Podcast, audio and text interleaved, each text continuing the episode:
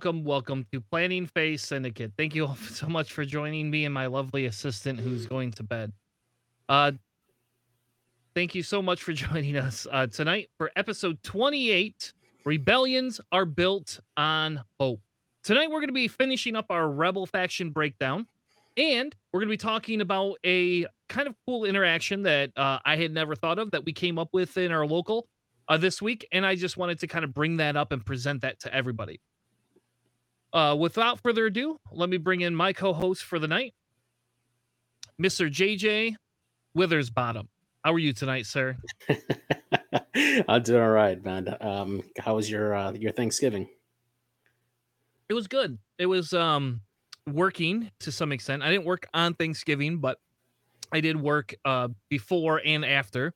I guess when you work in healthcare, you don't get days off as much as you do not work in healthcare. So, yeah, so there's that. But other than thankfully, that, it was my Thanksgiving good. Was. Go ahead. So yeah, I was gonna say my Thanksgiving was pretty good as well. Had quite a few family gather around and enjoy the holiday. We got to play some new games that I actually recently acquired. Board games. We had a blast then.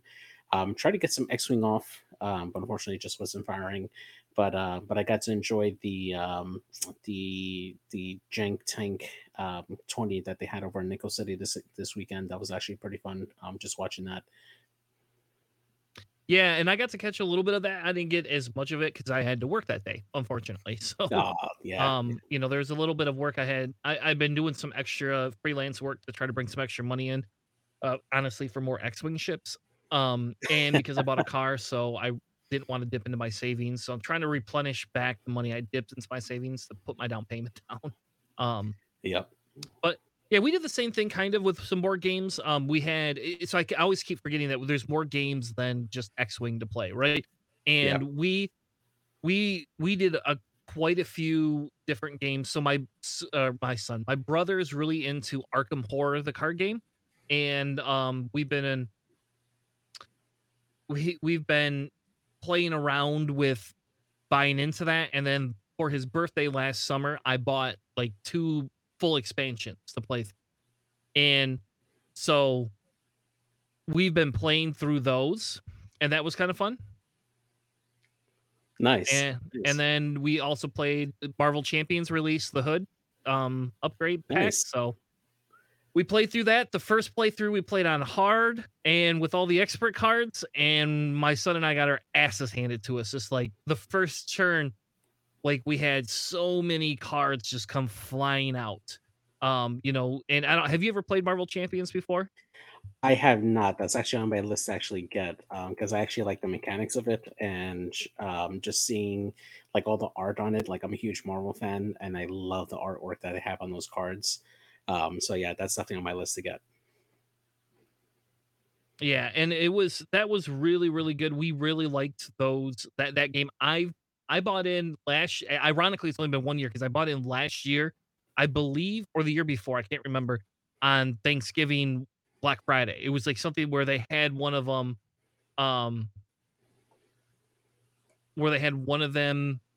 sales at my board game store, and so they were like, hey. Here you go, Chris. Why don't you want to buy this? I was like, oh, all right, it's like 20% off.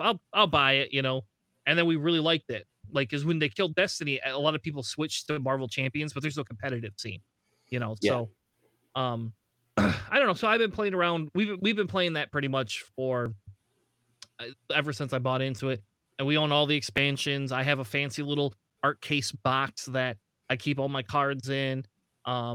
sometime when Matt's life settles down a little bit, he's going to help me like burn an insignia into it, like one of the Marvel insignias. And then I'm going to paint it black and put like briefcase binding on it. So it kind of looks like a briefcase. That's awesome. Yeah. So yeah, it's like the only other game I've ever gone all out and bought that many expansions for has been Mansions of Madness, which. Oh yeah. I love. Yeah, it's a good game. Yeah. Yeah. I've gotten to play that a few times. That's a fun game. Yeah, absolutely. Yeah. For me, the other game that I play a lot, mainly with my brother, mainly because I would have to travel like about an hour and a half to get like a game elsewhere, is Armada. And we recently got the Clone Wars expansion, which those ships just look fantastic. Those models by that FFG did were just phenomenal. I'm a huge fan of Armada. Sadly, I don't get to play that as much as I do, especially with X-Wing. X-Wing is just a little more easier access in my area to play. But yeah. Yeah, and I think I agree with you. I think that the caveat to that is Armada takes longer to set up, but the probability that you switch your list up all the time is lower. You know? Yeah. I've only played Armada a few times. I enjoyed it. I like some of the mechanics. There's certain things about Armada I didn't like. I don't like that it breaks the rules of X-Wing, but I know it's supposed to. Yeah. The move then shoot, or the shoot then move. Yeah, the shoot then move. Yeah. Yeah, I just that part of it I'm not as big a fan of, but the part of the integral piece, you know, how do you come in? You get a set of swarm ships, right? So I had interceptors. The interceptors are really good in the Empire faction. So I've only played one faction. I'm hoping at some point I'll be able to play more, but I don't know. It's again, it's one of those things. I have one friend that plays it. It takes so long. I own nothing, and in my world, it's kind of like so. Like him and I are going to do something over the holiday to play Armada. But other than that, like I play too much X-Wing, I think, to invest into that game, you know, to get really into it. I know. And for me, it's like I collect all the factions, right, for X-Wing, and on top of that, I'm collecting everything for Armada. So it's like for me to like dive deep, like I'm actually enjoying this lull of like no content in Armada currently right now, just so I can catch up with all the last waves for X-Wing. And then my wall is going to hurt whenever the next wave of Armada and X-Wing come out together, because oh my gosh, man, it's a lot. It is, yeah. And yeah. I almost bought into Armada before they made that announcement, and then it's like, all right, I'm not going to do it. I just told my buddy Phil, I said, hey, if there's something you don't want to buy for Armada, if it would help, I'll pay for half of it, and you can keep it at your house, and you can own all of it. I don't want to pay full price for it, but I'll pitch in on it, you know. And then that gives me something to play when I come over, you know. Yeah, exactly. Yeah. I just can't. I don't have enough room in my house to store all of that and all of my X-Wing, you know, stuff. I have been thinking about getting that Super Star Destroyer though, because it looked amazing. It's beautiful. It is beautiful. Oh yeah, that's that was actually a really good piece. That I brought because when I actually used to work in the office for my job, I actually used to display all of my ships for X-Wing, and I would swap them out like monthly. I'll display like all my X-Wing ships on my shelving unit, where I'm supposed to have like workbooks there, and people would pass by like, man, that looks great. And then I'll switch it up to Armada, and when I actually got the Super Star Destroyer to like model there on my shelf, man, that's just eye-catching, you know. And that's what's really great about miniatures games like that. It's just the detail that goes into those ships. It's just so eye-catching, and it's iconic because people come in, they recognize, oh, hey, that's Star Wars. Hey, what is this? Is this like a model? And like, actually, no, this is a game, and that starts the conversation. I've actually gotten like a few people to actually play at my job because they were attracted to the models. So. Yeah, And that makes sense. I mean, we actually had that a little bit at our local last week. We had this guy that plays D&D on the same night, and he stopped and like you could tell he's looking and I finally turned around. I was like, hey, you could join us. We got like an hour before close. You could join, and I'll explain what I'm playing, or you know, we could set a game up, and you know, I'll finish my game later. And he's like, no, I played this, and basically he played back in 1.0, and I guess whoever he played just stomped him, just like Rumple stomped him. Yeah. And he's like, I don't want to play it because of that. And so then, you know, Corey was telling me, he's like, he's like, oh, show up early before your D&D one of these weeks. Let me know. Here's my phone number, and I will give you a list and let you play this list, and I will play some bullshit list that will not work. Like, we will purposely play some list that we know will not, help you. But it was neat to see some of that. We've had a couple other people stop in, as well. And so what we're hoping is we get more, because right now our league is between 6 and 10 people. Like last week we had tons of people show up. Weirdly enough, I couldn't get a bloody league game in because the two league people were playing each other. And it's like, all right, I'll just sit and wait for the next one. And then the next person I played, I'd already gotten a game with. So we did play a weird Aces High version, though. And we played Aces High, but with different rules, right? So you got to build to 125 points, and you build 125 points, and you can have two ships, same faction, obviously. And I played Kylo, and it was Whirlwind. Yeah,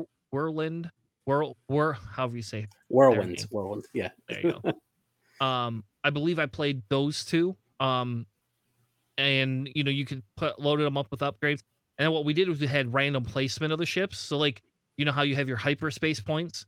Yeah. And like, then we did random placement, which I don't know if you're supposed to do this or not, but we did random placement of which way you face, which was really fun.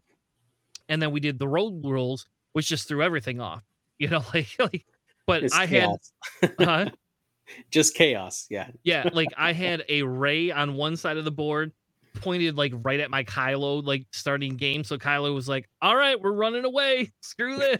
And he's like, you're going to do that, aren't you? I knew you were going to do that. And I was like, yeah, I want you to one shot my Kylo, with your ray. Like, you're facing right at me. No way in heck was I going to do that. Yeah. You shoot back and all you get is shields, right? Yeah. That sounds like a lot of fun. I actually haven't played Aces High in quite some time, actually. So that definitely is always a lot of fun when you can get quite a few people in to do Aces High like that. Yeah, that's fun. Well, speaking of which, why don't we move into our system malfunction for tonight? So the first thing I wanted to do is I wanted to go through this list. So we have a player named Tori that we play with, right? And he loves his B-Wings. That's like his favorite thing in the whole wide world is B-Wings. And you're going to notice there's an upgrade on here that you're just going to love.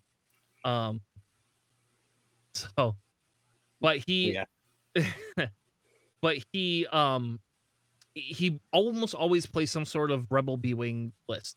That's like his jam. He loves those. Every time for league, he plays these bloody B-Wings.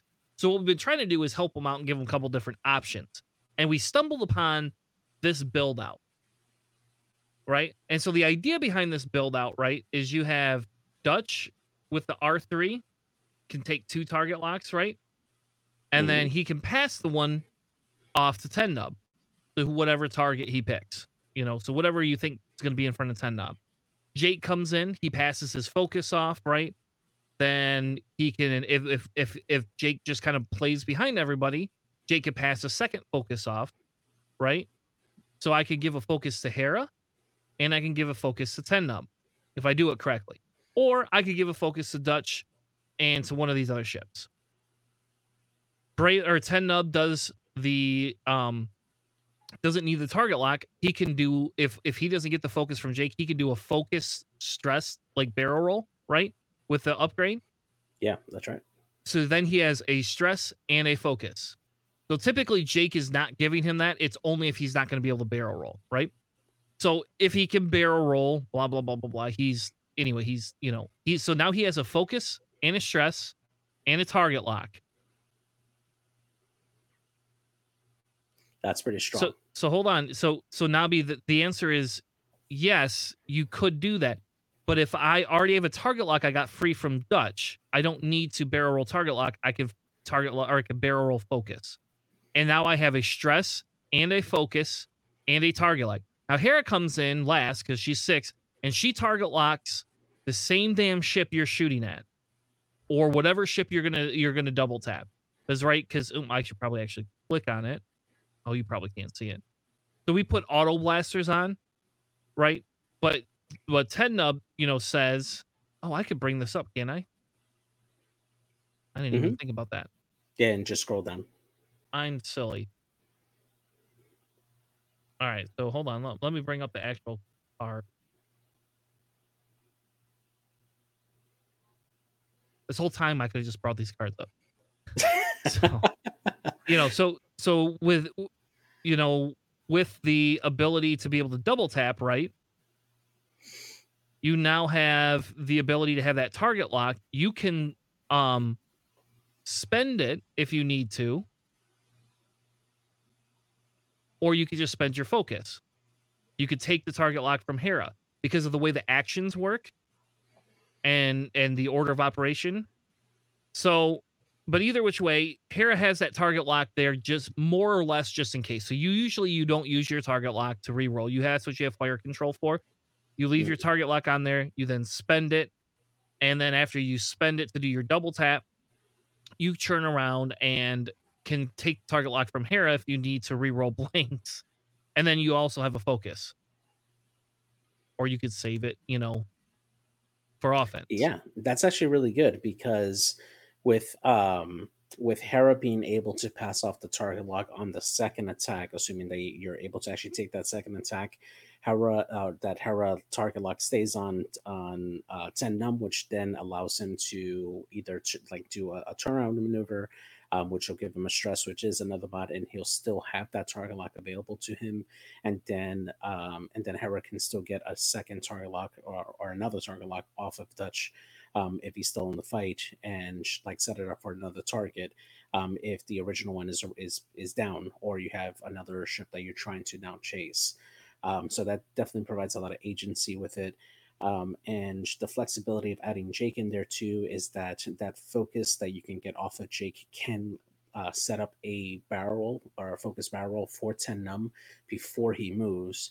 And then you can come in and do a blue maneuver to clear, and then possibly just set up an evade if you have your foils closed, just depending on the situation. And you have a lot of flexibility on what tokens you can take, because you can always sacrifice the double tap, assuming that you know that you're not going to have the bullseye for Auto Blaster, or if it's range 3, and just take that evade token, which is going to let you guarantee that one result at range 3 from a shot that's coming into you, and still have mods on offense all around. So yeah, that's actually a fairly strong combination there. Yeah. So I don't think it's broken. I mean, I think Harris kind of still a little broken. But I mean, to me, this is really good. To me, this feels really good. Yeah. So on the positive side, I don't have to face it this week for Lee because I've already played Tori, and I don't have to face this. So on the negative side, or on the second positive side, Tori has to face the guy that's 3-0. And I'm hoping he can win this week because of that. But we'll see.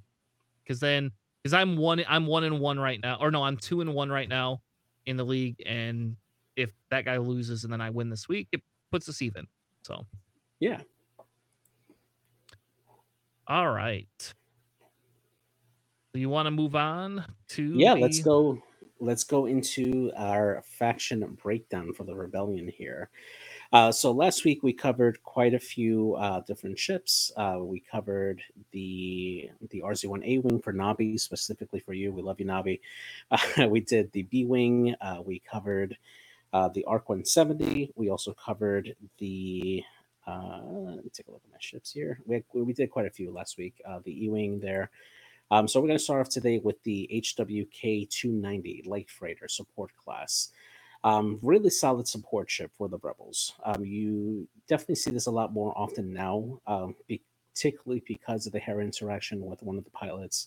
But before then, the HWK did make it onto a lot of different lists because its ability to be a really solid support piece in most of Rebellion crews or Rebellion squadrons and builds, because it has the access to the Moldy Crow title on the Rebellion. It does have the ability to carry on those two focuses, which can, depending on which pilot you use, can be really good to provide that as an extra modification to another ship, or it makes it easier for you to still have a really solid attack while supporting another ship that is within your firing arc there.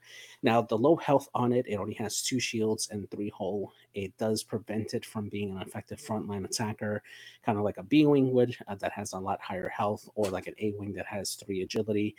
With the 2 agility on it and less health than a T-65 X-Wing, it does have trouble staying alive if it's taking more than one shot.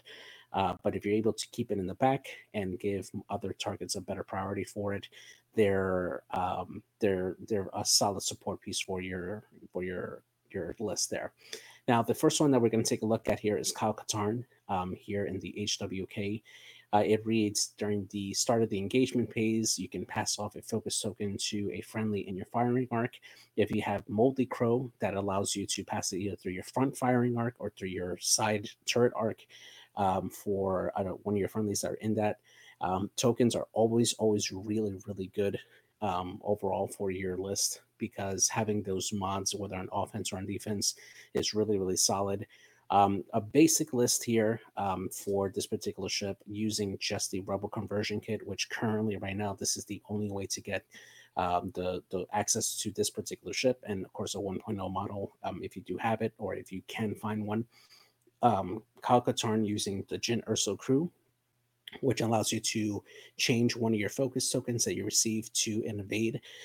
That allows you to be much more flexible with that single token. If you feel that your ship is going to take multiple shots that you're going to support, you can pass off that focus token to a ship and use Jyn Erso to convert it over to a bait token. Really, really strong effect there for your squad, especially if you can combine this with Hera, the pilot in the B-Wing or in the A-Wing, which then she can pass it off to another ship whenever they're attacking or defending. Really, really solid upgrade there. Now, I would also add on engine upgrade for this, mainly because you do want to keep the ship as, or this particular pilot as a support piece, and engine upgrade allows you to hopefully arc dodge or keep your friendly ships in arc while you're trying to get around and making sure that you're not taking too much direct fire while still passing off tokens if you still have them, hopefully with Moldy Crow, and that really helps you maintain the fight. The other reason for that is that the dial on the ship does not have any natural K-turns or sloops, which help it like turn around. So having that extra boost to help you do a hard maneuver the next turn helps you stay in the fight longer if you can try to circle around using the hard turn and boost to keep your ship in the fight longer. The next pilot that we have here is Roark Garnet. His ability allows you to choose a friendly ship in your firing arc and have it engage at initiative 7. Now, we saw this particular pilot come in early on in 2.0, in addition with Dash Rendar. Back then, the interaction allowed Dash Rendar to shoot at initiative 7, as well as Han Gunner. Since then, that particular combo has been broken, but it is really nice to get this in, to have a low initiative ship engage first. One of the ships that I like to run with this is actually Captain Rex in the TIE Fighter for the Rebellion, mainly because his ability allows the kind of like a deplete effect for a ship that he's attacking on, and that could be a really nice effect to help keep your ships healthy. Other than that, if you have a really big gun, Roark Garnet is really good to ensure that ship is going to shoot first all the time, and you could possibly delete a ship early on, even an enemy ace that's initiative 6, that could possibly die from like a big attack like that. Now, as a support piece, yeah, go ahead. Hold on. So I'm going to interrupt your rant. Sure. So, why do you think we don't see Roark? Is it just because they could get? I've only played a year in competitive X-Wing, but I sure as hell have not ever seen this ship played. The reason why it fell out of popularity is because there were better options for it at the time. The Roark Garnet combo with Han Solo Gunner for the Rebellion was really good, because you could essentially double tap at initiative 7, which was incredibly powerful. Since then, because the interaction was nerfed from FFG at the time to allow just the only one shot to be allowed at initiative 7, it reduced its effectiveness. So because of its cost, it ended up making Kyle Katarn more favorable or Jan Ors more favorable, because for the points that you're investing, you're getting either a stronger shot or extra mods. And that's mathematically a little bit better than just shooting at a higher initiative. Now, if you're able to get double modded at that point at initiative 7, yes, it can be strong, but you get more certainty out of the other two pilots. Okay, and I just wonder, because it just seems like you would not have seen. I don't know if it was really good. You'd think you would see it, and I guess can you take Roark with Biston Gunner? And... yeah, you could take a Roark with Biston and get a double tap out the out of that. Yeah, absolutely. Okay, so. The other thing to note here is that the Roark Garnet does not work with swarm tactics, since this happens after I believe the step for swarm tactics happens before Roark's ability would happen, so it doesn't combo there. So Nickel City, just to clarify, Biston on the ship that is being used for the ability. Roark's ability. So, like, let's say you had a Millennium Falcon that had Biston Gunner, and you Roark that particular ship. If they still have to focus after their initial attack, they can do a double tap there. Yeah. So, yeah. So, the last one that we have here is Jan Ors. Jan Ors is a very solid support pilot at Initiative 5 for the HWK. Its ability allows it to take a stress if it's not stressed already, to add a red die to a friendly that's shooting, that's in its arc. If you do this on some of the bigger ships that can punch really hard, namely like the VCX or the YT-2400, you now have 5 die shot naturally before you start adding in things like Trick Shot, that can increase it to possibly 6 dice, and it is a very, very powerful ability if you can trigger it off consistently every turn. One of the upgrades I like to put on Jan Ors is the Numb, just so you have that flexibility of more blue turns for that particular chassis, and engine upgrade, of course, to keep up with the rest of your squads if you're running more agile ships, or if you're trying to arc dodge. At Initiative 5, it is a very solid ship, because with the 3 die gun that you get from Moldy Crow, you can punch in pretty hard as well yourself as Jan Ors, and become a pretty solid asset if you're still able to become an effective attacker and possibly help take out a ship that was already hit pretty hard from Jan Ors' ability. Yeah, and I think, I think without that Moldy Crow title, I think some of these Hawks lose their power, right? Yeah, and absolutely.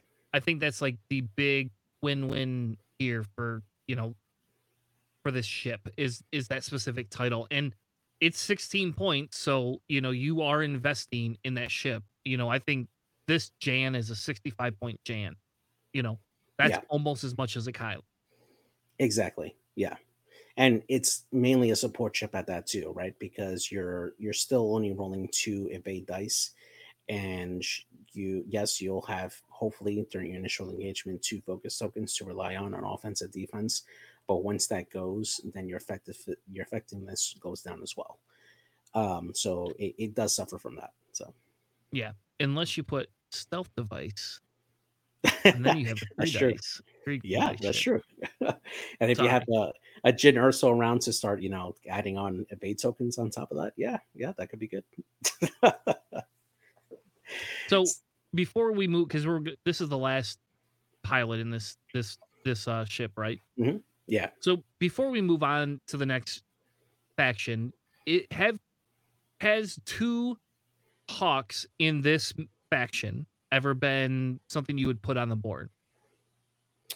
Jan Ors and Roark, actually, I would put together, or Kyle Katarn and Jan Ors, mainly because having either an additional mod and rolling an additional dice using the Hawk's ability is really good.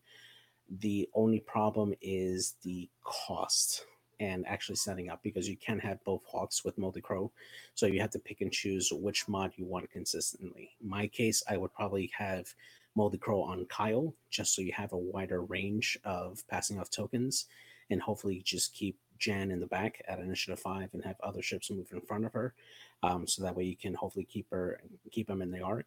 But then you start running into that piece of, like, you know, if they have to turn or like boost away, then you have trouble keeping up with that ship that's more maneuverable than Jan. Gotcha. Yeah. So the next ship on our list here is the modified YT-1300, known by a lot of people in the community as the Millennium Falcon. A great multi-role fighter. It can fill a lot of different roles in your list. Every pilot on there has a different use that you can really build out for. This is a ship that has a lot of different upgrade slots that you can add on for crew modifications or talents, and it is a fantastic ship with a lot of great base abilities: focus, target lock, rotate, boost actions. And this helps you really move around the board. Its style is pretty solid, although it doesn't have any slow turn blue maneuvers. You can still get around that by adding different crew that add on like better maneuvers for your ship to get unstressed, or you could just mitigate that by having passive bonds. Currently, right now, you can get this by getting the 2.0 expansion pack that's available, or if you're able to find the Hot Shots and Aces pack, you can find the Leia pilot card on there, or sometimes you can find people just selling just that card by itself. She is a very good pilot for this particular platform. The first one that we can look at here is the Initiative 6 Ace Han Solo. Very iconic pilot. He reads whenever you roll dice, if you're range 0 to 1 of an obstacle, you can re-roll those dice, and it does not count as a modification. Now, a lot of people just use that usually for attack or defense for that, but that also works for whenever you're going over a rock or if you're rolling for abilities that require dice for it, namely the Lando crew or the R2-D2 crew that helps you regen shields. The Han Solo ability would work for that, and it is a really great ability to have for those particular upgrades, as it helps control or give you a better chance of getting the desired results that you want on your dice for you. Using just the basic builds here, this would be, again, just a core set, the YT-1300 expansions, and the Hot Shots and Aces pack. I'm taking the liberty of adding that in there. For this particular basic build out for this, I have Han Solo with Agile Gunner, which allows him to rotate the arc as he needs at the end of the engagement. R2-D2 crew, which allows him to regenerate his shields if he's damaged. Lando Calrissian, which allows him to roll two green dice to get whatever results it rolled. So that gives you the possibility of either having two focuses or two evades or one of either, and that's a really good way to get bonds. And then the Millennium Falcon title, which allows you to re-roll defense dice as long as you are have an evade token. So that is a really fantastic way of re-rolling your defense twice. And then if you still don't get out an evade result, you can use your evade token and still get that evade. Really, really great way to keep him tanky and keep him like very elusive. And it gets even better when you consider if you could take your shots behind an obstacle at range 3, he gets very, very hard to kill. Is there a reason you don't have Trick Shot on here? It is actually not available in the core set or in the Millennium Falcon pack or in Hot Shots and Aces. Yeah, but if you... Trick Shot's the other one that usually, like when I run Han with Trick Shot. Yeah, exactly. If you happen to have a buddy that has an additional Trick Shot upgrade card and you're able to get that, he's definitely a great candidate for that, just because he's always wanted to flying around rocks. And of course, there are also better crew than Lando Calrissian that you'll get eventually, like in the rope conversion kit or with other packs that you get. But just using these base upgrades, if you're just using the most cost-effective way to get access to this particular ship, this is a pretty solid build to use with the cards that come with those packs there. So the other pilot that we have here is the Initiative 5 pilot, Lando Calrissian. His ability allows him to, after he executes fully executes a blue maneuver, he can choose a friendly ship at range 0 to 2 to allow them to take a friendly action. So he can choose himself or choose a friendly. And then after he performs that particular action, then he himself can take an action himself during his standard activation step. This absolutely helps him to be a great support piece when he needs to, or he can double mod himself whenever he needs to. Now, a staple to this particular ship is Ten Numb, because it adds the 3-bank and the 1-bank blues on his dial, which greatly extends out his ability.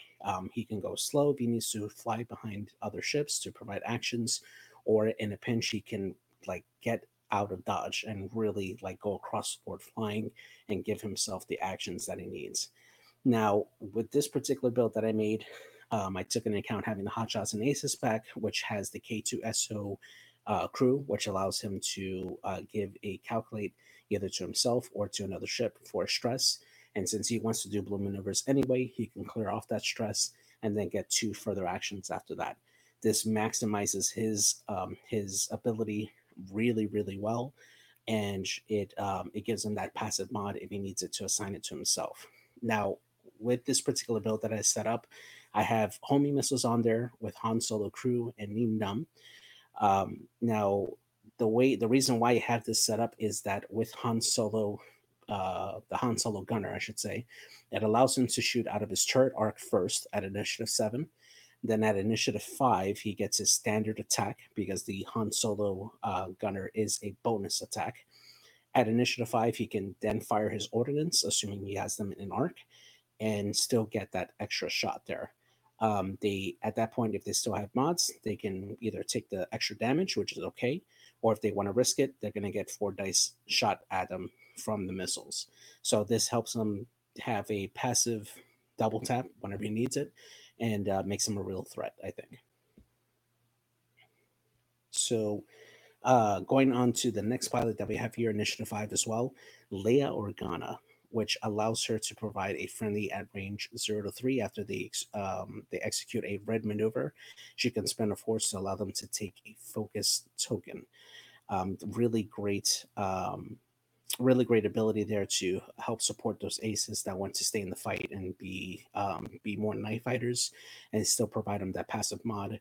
I personally like to run her a lot with Jack Porkins because of his ability to do the K-turn.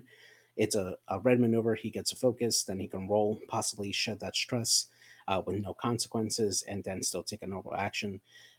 That's a very solid pilot to do. So also Ibet Stem on the Arc 170 is another great ship to roll with Leia, because they can take more advantage of that particular ability. I do like to run her with Instinctive Aim and homing missiles as well as Han Solo, because she can ignore the requirements for homing missiles using Instinctive Aim, and also get that double tap potential, just like the Lando pilot I had previously. And also having the Millennium Falcon title, so she can be a little more defensive as well, helps her get that reroll if she takes an evade action, and hopefully keep a lot of health. I think one of the downsides to her, though, is there's only one force. Yeah, exactly. It's a little weird to me, but that to me, that's the downside of that whole thing. Yeah. One force, not being able to do much with it. This is also a pretty fat Leia. It is. It definitely is. Yeah, this is an expensive Leia, man. Definitely. Yeah. I typically like to run her a little more leaner. If I was trying to fill out a more appropriate list, but if I'm learning for the first time, or I'm just trying to get this on the kitchen table and just try to see what she can do, definitely a solid way to build her out that way. Yeah. I do like the homing missile Instinctive Aim thing to some extent. I guess I've never thought about putting homing missiles and Instinctive Aim in. I mean, it's a free hit with twice that you get to do twice. So unless people are stupid enough to let you roll against it, which, by the way, new players, don't make that mistake that you're gonna let people roll those dice, even if all they have is a target lock. I made that mistake way too many times, and ask Matt about that. Yeah, absolutely. It's anytime you get to roll red dice against your opponent, you more than likely you're going to have a pretty good chance to get some damage through, especially with four dice. There's those times where you have nights where your dice roll bad, but you always have a higher probability of punching in damage than you have of evading that damage. Green dice have a lower chance overall of actually rolling any type of paint versus red dice. Yeah, it was a fifth brother, you know, because fifth brother can spend the 2 force, right? And then add that extra crit. And so it was like, shit, I'm going to take 2 under the, you know, I have no shields up, I'm going to take 2. I'll take the chances. And then they hit 2 crits and 1 hit. Then it was even worse. Oh, yeah. Yeah, it's nasty. Absolutely. So the last ship I have here is Chewbacca, which allows him to flip. It uses charge to prevent a. Hang on, let me pull his actual ability up and read it correctly here. So it says, before you would be dealt a face-up damage card, you may spend 1 energy to be dealt that card face down instead. Fantastic. Thanks. So his ability definitely allows him to be a lot more tankier, more crit resistant from incoming shots, which makes him survive a lot longer. And then on top of that, he is a 3-die gun. And if he's able to get into the mix and start punching damage, you're going to have a hard time taking him down, and you're going to end up taking a lot of damage back. For him, because of his ability, I do consider him more of a brawler type pilot versus like Leia or Lando or Han, who want to keep on the flank and kind of fly around your list. Chewbacca just wants to be in the mix, in the center, and try to take on as much of your list as possible, allowing your aces to kind of surround your list and go in there. That's what Chewbacca's really good for, because he's going to stay in the fight longer. So for that, keeping that in mind, the way I built him out here is Composure, which in the event that you're trying to boost and to get in a good block, but you don't make it quite, Composure allows you to get that focus token. I did make an error on here because I meant to put engine upgrade instead of shield upgrade, but that is something that you can change on there. Agile Gunner to help him rotate his arc, really, really important, especially when you're in the scrum and you are constantly getting blocked. Agile Gunner at least helps you rotate that arc to wherever you need it, so that way you can continuously keep time on target even while getting blocked. And then Leia Organa to help keep those turnaround maneuvers white, and it also helps out the rest of your list. And then Informant, which allows you to select a ship, and as long as you're range 0 to 2 of that ship, you can see their maneuver, and you can hopefully set up Chewbacca to either block that ship to prevent actions, or you can outmaneuver that ship and hopefully get a really good shot either on their flank or on the side. Informant really helps you with that. And whole upgrade, easy upgrade to add on to Chewbacca, since he wants to prevent those crits, and the more hole you have, the more chances you have of using that ability in the long run. So the next ship that we're going to go on here is another support class ship that we have is the Sheath of Peach Shuttle for the Rebellion. Currently right now, you can only get that right now in 2.0 in the Ghost expansion pack that comes with the VCX. If you do have a 1.0 model, you can convert it using the rubber conversion kit as well. It is a small base ship. It is a support ship mainly. It does have a front and rear arc that can shoot. The stat line is pretty decent, 2 dice in the front, 2 in the back, with 4 hull and 1 shield, so 5 health total.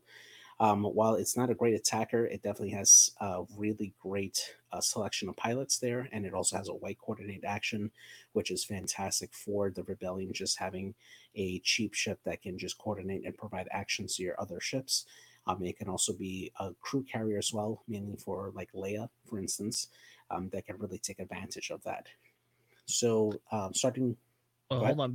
I think the other advantage too is the docking part, right? So while you're docked with the Ghost, it allows you to give that ship a white cord. Yes, that's right. The ability to coordinate early with the Ghost with this docked is really strong. Before the changes to Composure, This is something that I ran personally a lot because you before with the Hera VCX, you can dock AP5 with it, take an early calculate, and if there's nobody at range 2, you could fail, get a free focus. Then during your regular activation phase, get a reinforce if you need it. So that was a nice way to always constantly have that mod on Hera. But with the new changes to Composure, you can no longer do that. But still, if you know that you're going to get bumped and you want to get, or you know another ship is going to get bumped, having that that early coordinate to either reposition a ship to prevent the bump or make sure that they have a mod is really strong while it's locked, definitely. So looking at the first pilot here, AP5 in Initiative 1, his ability allows him to coordinate a ship, and even if they're stressed, if they have exactly one stress token as well. Fantastic, fantastic ship to have on your squad because it basically ignores that stress portion of for coordinating. Normally, when you coordinate another ship, if they're stressed, they cannot perform an action. AP5 gets around that, allowing him to still provide that action to another friendly ship and giving them that important action that they need, be a boost, barrel roll, focus, target lock, whatever you need, and then they can clear their stress on their turn and take an additional action, assuming that they can. Fantastic ship to have. Also having the red one straight backwards maneuver, making him an effective blocker at Initiative 1 as well. That's really strong. I usually pair him with just R4 Ashramic to help him clear that stress after the reverse maneuver, and he's good to go. Doesn't need anything else beyond that. The next one that we have is Zabarelios, which allows him to cancel critical results before hit results. Really solid ship to just maintain in the field, make him a little resistant to critical effects that would normally burn down a ship or cripple the ship.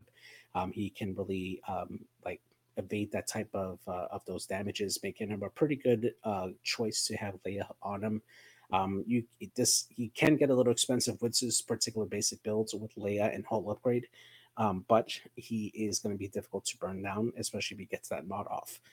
Just the ability to take out those crits, it guarantees that you're going to usually dodge those direct hits or those panic pilots that could come in and really mess up your efficiency on this particular ship for coordinating and staying alive.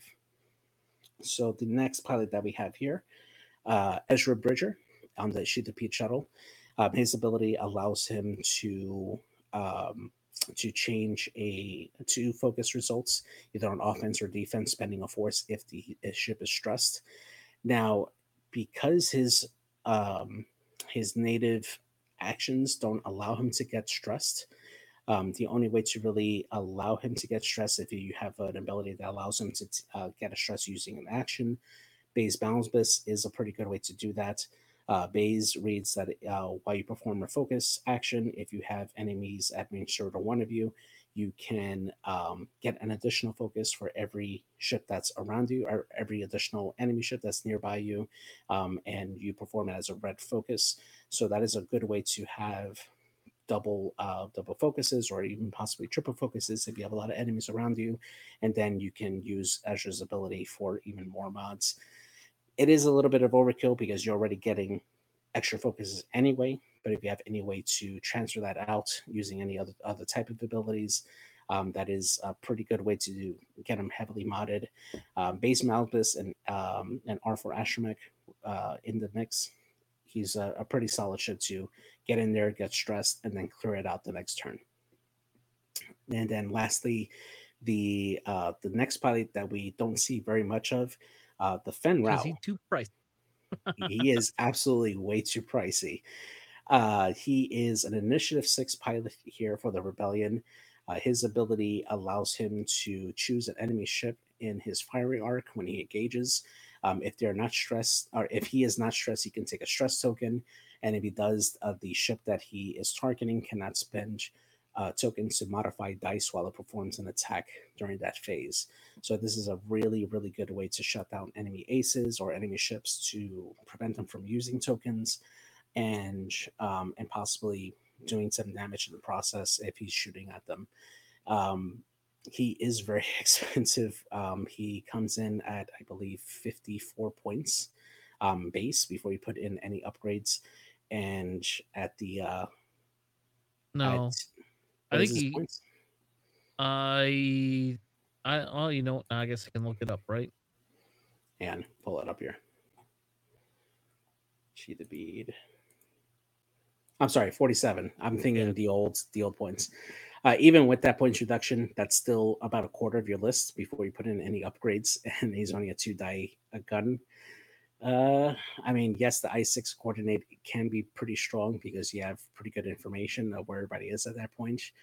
But I think you can invest that amount of points wisely in other ships that can probably do a little bit more, honestly. Namely, like a Hawk. So... I personally do not like Ben in this build. I don't think he does anything. Really, you're just paying for that I-6. That's it. Yeah, the I-6 coordinate, I think, is probably the best use of him for that. His ability can be okay, assuming that you can reliably get your opponent in your arc constantly and not be stressed. R4 Ashramic does definitely help him out in those cases. But beyond that, I think you're probably better off just investing your points in other ships or other pilots, I would say. So, yep. Absolutely. So going to the next ship that we have on here, this is the most probably iconic ship. It's the namesake of the entire game. The T-65 X-Wing is an assault fire class type ship. You can find this easily in the core set that the game comes with. Also, the T-65 X-Wing expansion pack, which carries different pilots than the core set. And then, of course, the Sol Renegades expansion pack as well carries different X-Wing pilots there as well, if you're able to find that particular expansion pack. Definitely very iconic. You see this in the original trilogy. These are the ships that the good guys fly, go in, blow up the Death Star, and get out. It does really, really reliable damage with 3 attack dice. Can be a little bit tanky with 4 hull and 2 shields and 2 evade dice. Having the S-foils that gives it that option to be more maneuverable and more aggressive with the boost action. And then natively have the barrel action to reposition as needed or the focus and target lock action. This is a staple for the Rebellion. You still see a lot of play with the C-65 X-Wings because it is very dependable. With his actions, and the pilots are also very, very good. So going down the list for this, the first one we'll take a look at. This one is from the Sol's Renegades pack, Levan Tenza. Her ability reads, after you perform a barrel or boost action, you may perform a red evade action. You actually flew this against me earlier this week. What do you think of it? For an I3... I don't think I kitted it out like that, but for an I3, I did like it for the free evade. I'll be honest, I didn't use it all the time, but I do think being able to give yourself that option to get that evade versus coming in hard is good. And the point value for her is very reasonable. She's a very reasonably priced X-Wing for that point value. You almost have to put that astromech on her. I didn't have that astromech. So I had 3-4 maneuvers I could do to clear stress, I think. Yeah, exactly. Yeah. Having R4 on it opens up that dial a lot to take advantage of that ability more reliably. And I added Predator on there just in case, you happen to catch something in that bullseye, just having that passive mod for attack. And you have the evade for defense helps out and keeps her in the game longer. So that's why I typically tend to try to add it on in these particular ships because they have to barrel or boost actions, which you're going to reliably take most of the time to trigger her ability when you can, right? So the next ship that we have here is Etrio Two Tubes here. His ability reads... before you activate, if you are focused, you may perform an action. Now, he does need a little bit help to get that ability off, as he cannot do this ability by himself naturally.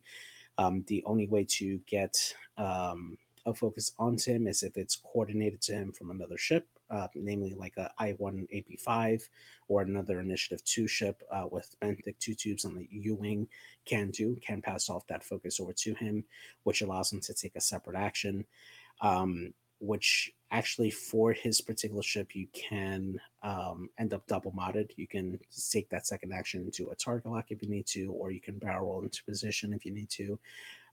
If he has a supporting ship that can provide him that focus to give him that extra action, he can be a pretty solid support piece, or at least a closing piece, because engaging in Initiative 2, you're usually shooting at other ships that don't have mods already.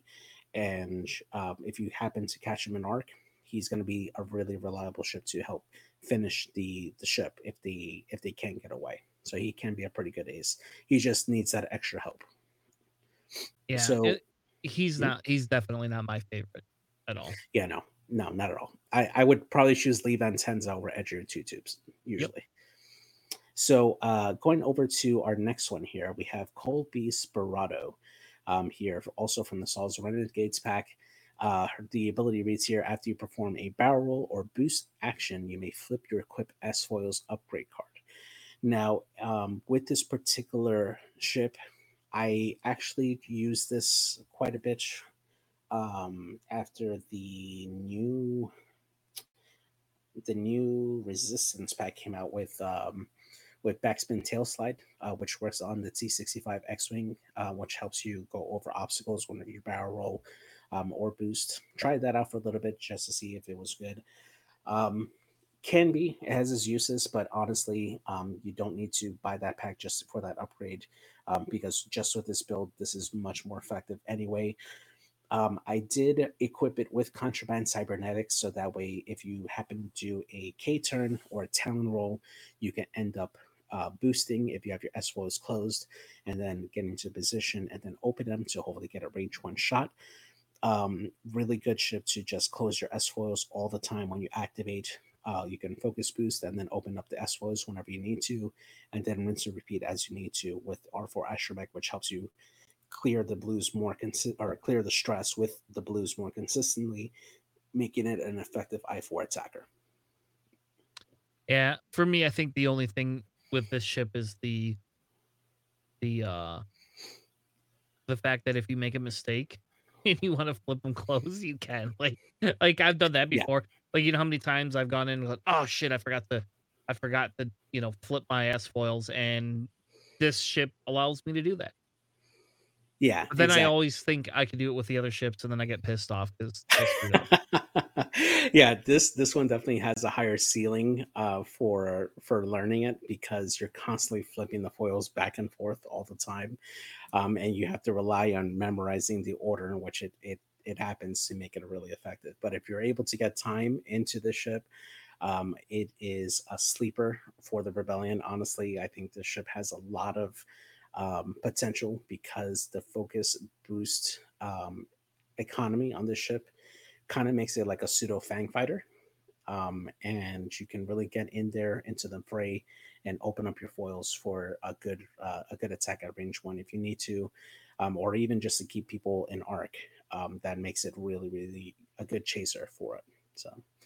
So the next fighter we'll look at here is going to be Jack Porkins here in the X-Wing. Definitely one that I like to run quite a bit. His ability reads, after you receive a stress token, you may roll one attack die to remove it. On a hit result, you suffer 1 damage. This is one similar to Ibatstam in the Arc 170 that I like to put Elusive and Chopper on him, because after he performs a red maneuver, he can flip the Elusive charge to get it back active, and Chopper can eat that particular charge to recover a shield. So this gives him a passive regen with no weapons disabled effect for it. Really, really fun ship to fly. If you're lucky, you'll never take a damage when you're using the ability. But if you're unlucky, well, sometimes he can't hold it, right? Yeah, this is my favorite X-Wing to fly outside of Luke.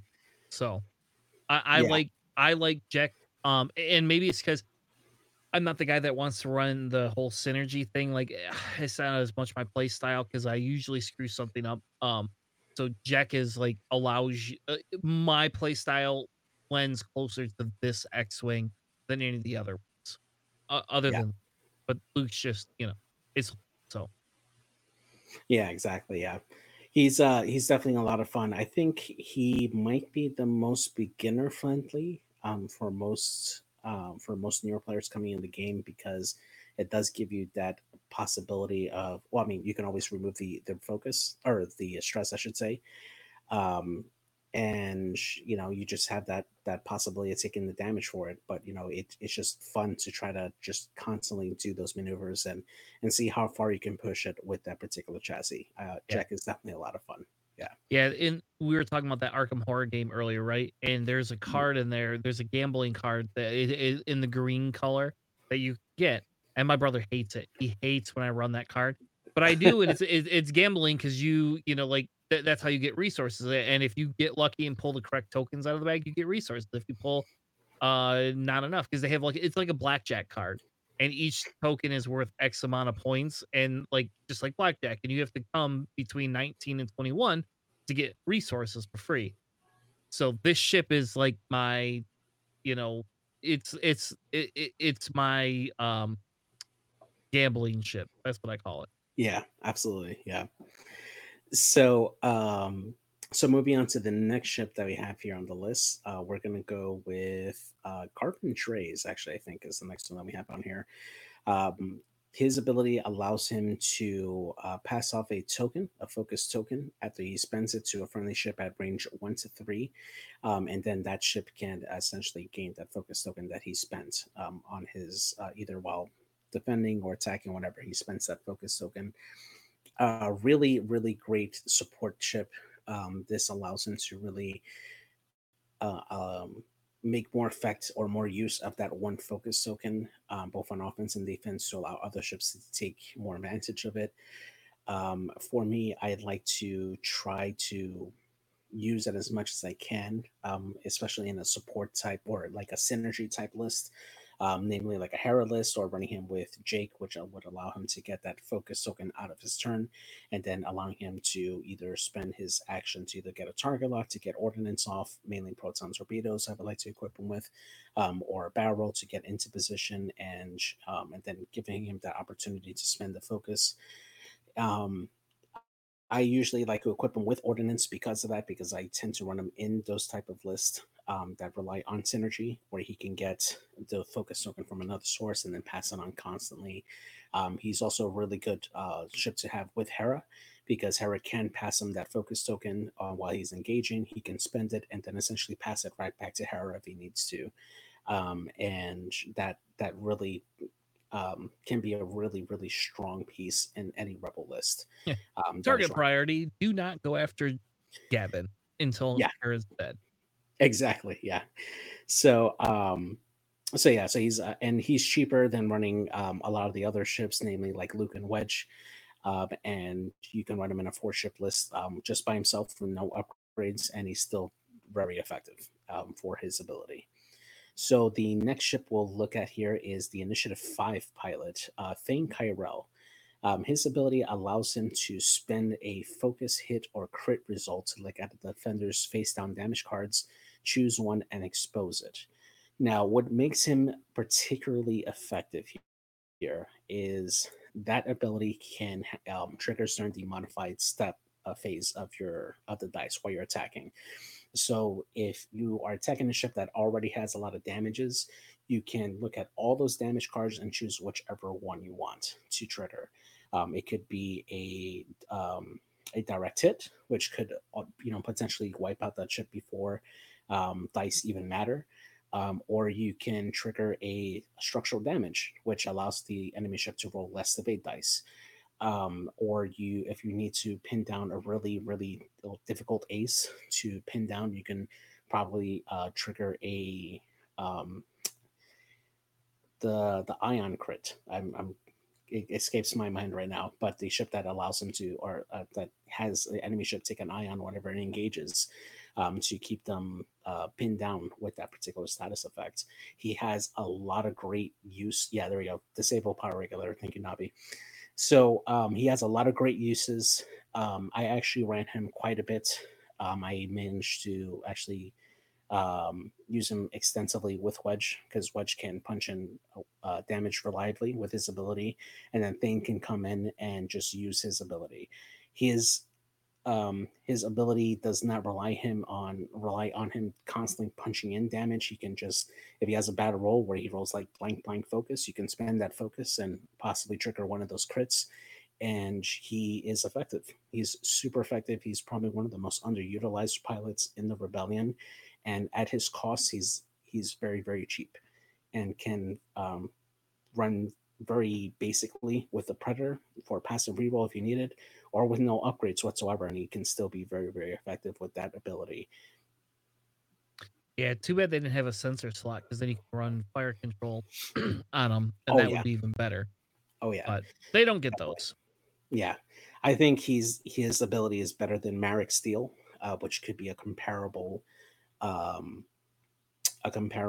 type ability for the Empire, mainly because he can choose the damages that's already assigned to the ship and trigger it, whereas Marek has to rely for the crit to actually get through the defense step to then trigger one out of the three possible crits that could be assigned to an enemy ship.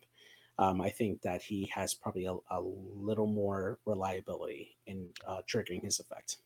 Yeah, I think the other thing, too, that you could put on here is missile, right? You know, like, a lot of people will run Thane naked, but if you could put missiles on, and then you don't have to be at range one to do this, right? And it's just an attack. The nice thing about this whole thing, it's an attack.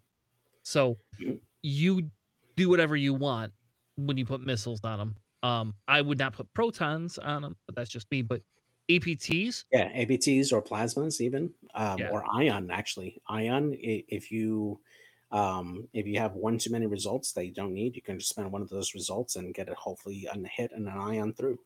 Yep. That's really effective. And if you want to make him the target priority, you could put R3 in a missile set, right?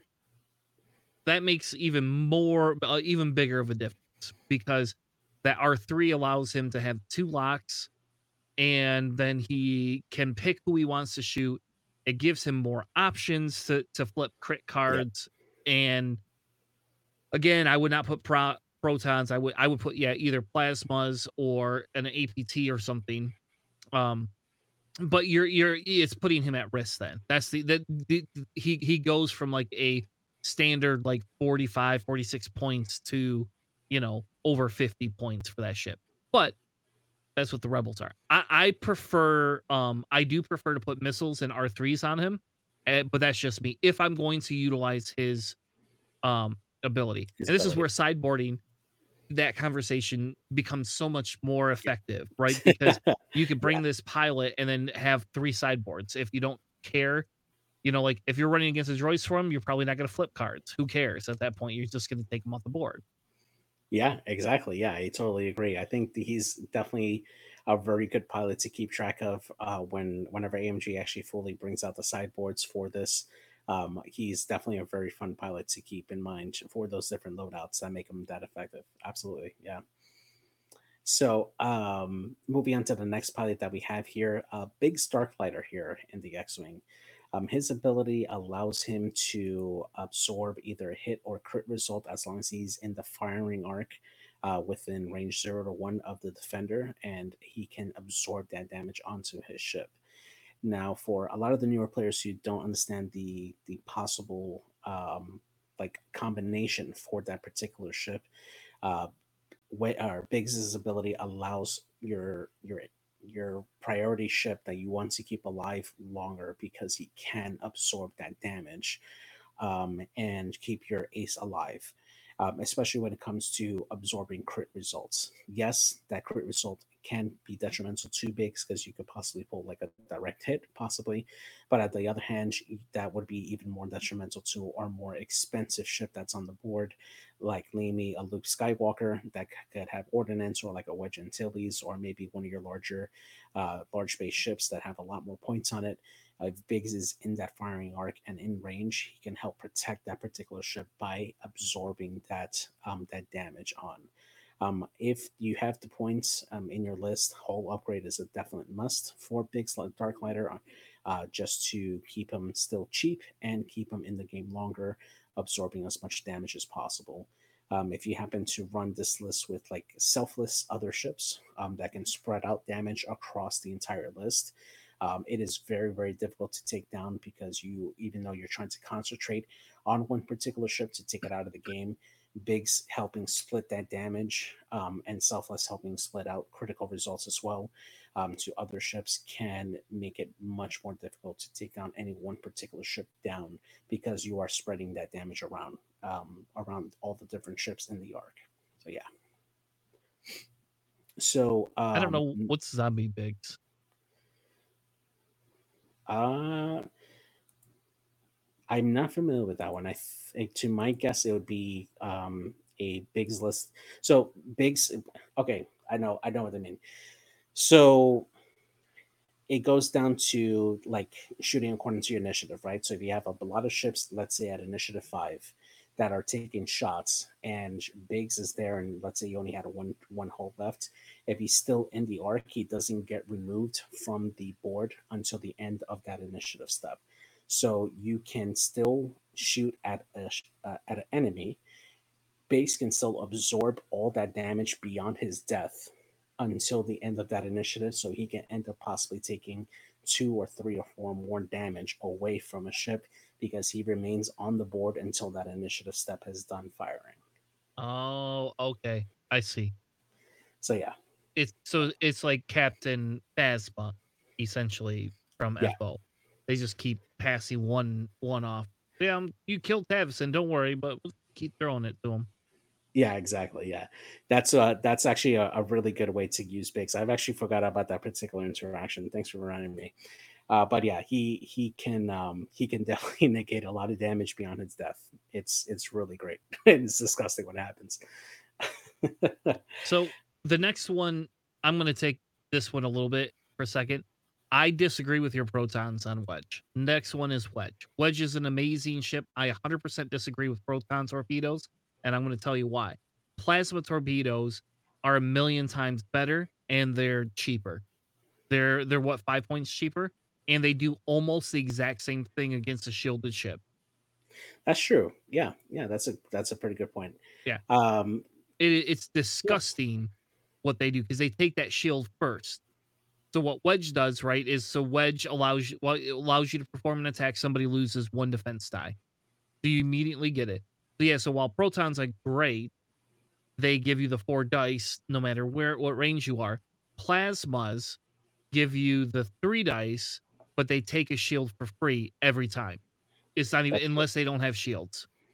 And at that point, if they don't have shields, you're using Wedge shooting wrong, or they must have no ships with shields on them. I was thinking Fang Fighters when I was making this, so that's why. All right, fair enough. No, but you're right. I think in general, yeah, you're right. Plasma torpedoes are probably a better way to go with Wedge because of that particular way that it deals damage.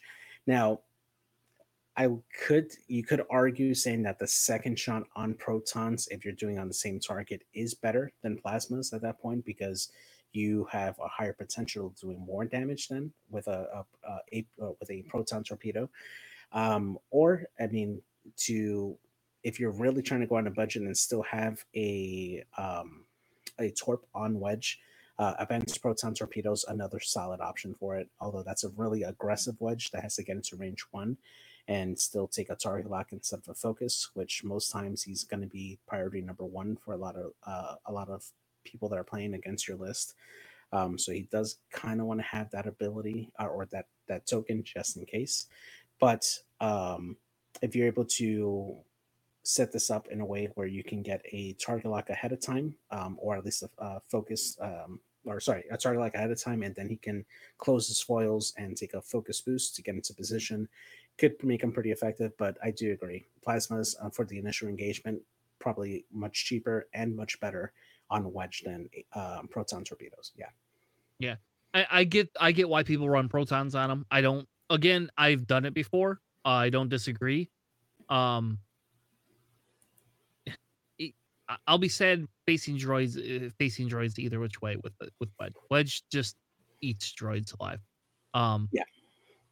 But I genuinely like plasmas better on Wedge, and we've been running that on locals a lot more, and it just that extra 5 points is so helpful, you know. Yeah. It really is. Yeah, for a budget Wedge, yeah, that's something a lot more helpful, definitely. And then for the people who don't know Wedge, his ability allows him to, while he performs an attack, and that's general, it could be either primary or secondary with Torps, the defender rolls one fewer defense die. And that takes into account if there's any obstructions that may add dice after the fact. You could be shooting at a zero agility type ship that could get an obstruction bonus. Wedge basically negates any type of extra dice that you might get for that. You always roll one fewer dice, no matter what. So that's a really, really good ability, especially at range 3, to help put in damage, or at range 1 when he's putting in a lot more, when he's rolling that additional dice on his primary. It can really make it a bad day for your own ship if you're getting shot by Wedge. So yeah, he's a very, very strong ace. Yep, and I would encourage newer players not to run Wedge to begin with. Like, yes, it's fun to roll a lot of dice, and it's fun to make your opponent not roll a green die. But I'm telling you, if you do it wrong, Wedge pops, period. He's done. He's gone. See you. Have a nice time. And that's, to me, the bigger issue is, like, in this scenario, if you're, again, you don't have to be a great player, but just, you know, somebody brand new to the game, I don't ever give them Wedge. That's just asking for a bad time. And it was funny because we had some new guys that came to one of the other locals I go to. Once a month we get together, and these guys were coming, and this dude was running Han and Wedge together, right? And if his Wedge made a bad maneuver, boom, it's gone. See ya. It's just, sorry. Charles, ask Charles, it's the same thing. I had those 6 interceptors. Wedge came in, got in range 1, couldn't delete an interceptor. And guess what? 6 of them deleted Wedge almost in one turn. So yeah, definitely. Yeah, he definitely has. It takes a lot of practice to become a very good Wedge player in the X-Wing, in particular, that I'm going to mention. Wedge is definitely one of my main pilots that I use for the Rebellion, particularly the X-Wing Wedge, because I do like his ability at Initiative 6. He can really soften a target for the rest of your list to go and engage. But you do have to learn how to fly him because his ability is such a threat. Your opponent will almost always go after him to try to delete him because he is your hammer for your list. At his points, even if you run him basic with Predator, he's going to be more than a quarter of your list, and he has the potential to be to do the most amount of damage in your list. So if you're a new player that's trying to run Wedge to like try him out for a little bit, he's definitely not going to be a jouster. You don't want him to joust like 4 or 5 ships at the same time, because more likely than not, he's going to die quickly. Although it does have 6 health and 2 agility, it's not going to last very long against multiple shots. Practice. If you're going to try to use him as a main, definitely practice him a lot. It takes a lot of practice to know when to come in and engage and when to run away to recharge whenever you need to. So just as a FYI, JJ, because we're an hour and a half in, because you love Rebels. You never play Rebels and you love them. We're going to have to make this a 3-part series. So we're going to cover Luke here, and then we're going to wrap it up. And then I guess next week we will cover the last few that we didn't do. Yeah. And then we'll pick some other another faction to go in. So we'll probably do Separatists next, maybe. Yeah, absolutely. All right, so the last one here that we have is Luke Skywalker, probably the most iconic pilot in the Rebellion across non-regular players and regular players, and people who do just barely know Star Wars, they probably know the name Luke Skywalker. He is an Initiative 5 X-Wing pilot. His ability reads, When you become the defender, before dice is rolled, you may recover one force for him to use. Makes him a really, really defensive ship, and you can actually use that to your advantage all the time. You can use his force ability on offense, and then when he becomes a defender, he has that passive mod from the force to use on defense. And it happens every single time that he defends. So he has the ability to really stay in the game for a long time while still using his force on offense all the time. A really basic build, if you're not caring about points, is Instinctive Aim and Proton Torpedoes. While it is better to use Proton Torpedoes with a target lock, Instinctive Aim allows you to use that four dice attack at range 3, which can be really, really powerful, even if you're just using a focus. And you can put in some damage at range 3. You can also possibly use this with a Plasma Torpedo, just like Wedge. But if you're running another ship or other ships with the same initiative at initiative 5 or initiative 6, using this as the last attack in your list can be really, really strong against other enemy ships, particularly with low agility, and Luke can do some serious damage there. Yeah, and I think I don't have a preference for the build for Luke. I like Luke though. Like if and for a beginner, I will have people run Luke for the pure fact that it helps you understand that force capability, right? And then on top of being able to understand the force capability, it allows you to be able to always have force, at least one force mod almost all the time. You use it on offense. If they shoot you, you get it back on defense before you even have to know you need it. So Luke is one of the starter ones that I almost always will give to people, and it's an easy ship to run, and people love it. So, yeah, absolutely, he's definitely a very beginner-friendly type ship because of that ability, and he's very forgiving in terms of how you fly him, because you can make a mistake and maybe put him in a spot where he may take a few shots, but because of his ability, he can stay defensive and still stay in the game. So for a newer player, having that ability, like kind of almost bail you out almost every time to whenever you need it, I think it's very beginner friendly for newer players. Absolutely. Yeah, and I like Luke. I think that he was always one, when I bought my starter pack and I had to play, like Rebels a little bit here and there, I had him right along there, and that was something I always did. So as we wrap it up, we're going to be streaming Thursday. So now that holidays are over, we will be back on Thursday. So we did stream on Wednesday some pick me up Ding Tank games. We're not going to stream Jing Tank this week. I don't know. Are you signing up, JJ, for Jing Tank 2 for on the Fly Better podcast or no? Yeah, I'm definitely going to sign up for that. I'm going to try to actually make that that particular tournament. I was in the first one. That was a lot of fun, and that's something that I want to do again. So, yeah. All right. I'm hoping we'll be able to get to stream some of those games. So I'm hoping they put it together and they're going to let us stream, because when that does happen in I think it's January is when they're going to do it. Yeah. Right. Mm-hmm. I'm hoping that they will do that. Hey Nabi, I don't know. Will we sign up for it? You haven't sent us any of the information. Yeah. Sign us up, man. Yeah. Like, sure. I'll sign up for anything, but you gotta send information. You didn't have it out last week when we talked. So 3-man teams. Yeah. So there you go. We can do that again. And if Charles doesn't want to participate, then we got JJ to fill in. Yeah, I'll tentatively say yes until you come back and say, well, it's a $200 buy-in and we only play in Australian time. So you have to do this at 7 a.m. or, midnight, whichever floats your boat. So, yeah. So sure. Nabi, I'll say yes. That's fine. You can be streamer. Nice. Yeah. Also, make sure it's not during LVO. That won't happen. Anything during LVO time or Adapticon time, we're out on.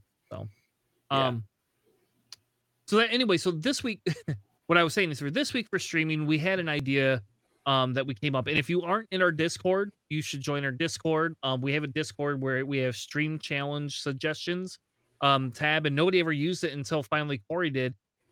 So this week we're going to, excuse me, and we might do this a couple of times. But we're going to do, what I want to do is kind of mix up and do, you can have four health shifts. So you can have a 3 health ship that gets an upgrade to give it 4 health, but you cannot have more than 4 health, period. It's just a 4 health standard ship, right? And you have to have 3 ships at minimum and no more than 5. So this works very well for A-Wings. There you go. In fairness, it does. We're all going to be running A-Wings. The other thing that we wanted to do is to try and get it so that you had the majority of the ships that you ran were matching ships. So if you could run 5 A-Wings, you're going to be running, you could run 4 A-Wings and like 1 miscellaneous, ship, but the health has to be there. So the health is the highest standard, saying you can only have health up to this amount. And then anything over that you can't have. So you can't run Kyle Katarn. Sorry. Well, I mean, Kyle Katarn with what, angle deflectors, that brings him down to 4, right? Is that? Oh, all right. Oh, damn you! God damn it! I hate you. No, I think that God. I think we're just setting up the Nabi versus Charles, Fang Fighters versus A-Wings list. I think that's just gonna happen. It has to happen. The max health you can have is 4. Period. Damn it! Dang it, Jay. How? You cannot run 6 A-Wing. You can only run 5 ships. Total health is 20. And total ships is 5. 5 ships max. 20 health max. Yeah. Yeah, exactly. What? I definitely think we'll see a few angle deflectors out there. I'm pretty sure. Absolutely. Yeah. I'm not saying it's not easy. I don't disagree with you, Nabi, but that was the idea. Was like, because last week we talked about 4 attack shuttles. Those fit. Yeah. Not that they're going to do good, but. And A-Wings are funner to fly than attack shuttle. Oh, yeah. I don't know. We'll see. You never know. So. All right. Anybody you have anything else, JJ, you want to mention before we sign off? No, that's it. Thanks everybody for joining us tonight. It was fun going down through this Rebel breakdown, and we'll see you guys next week for the last few remaining ships, including your favorite, the YT-2400. I hate that ship. I'm waiting for it to get put on the ban list. It's going to happen, folks. Somebody's going to put it on the ban list. All right. Well, anyway, thank you all for joining us. We'll be back next week, Sunday, 9 p.m. Eastern, for more X-Wing. We're going to finish up our Rebel content before we move into Separatist content, which is always better because Separatist is a better faction. And then, I don't know, maybe we'll have some Jank Tank information. I have no idea. We'll have some other things. And then we are running Thursday night. So if you want to sign up, we have a stream sign up. You can go ahead and sign up for, and then you can join us on Thursdays if you want to play.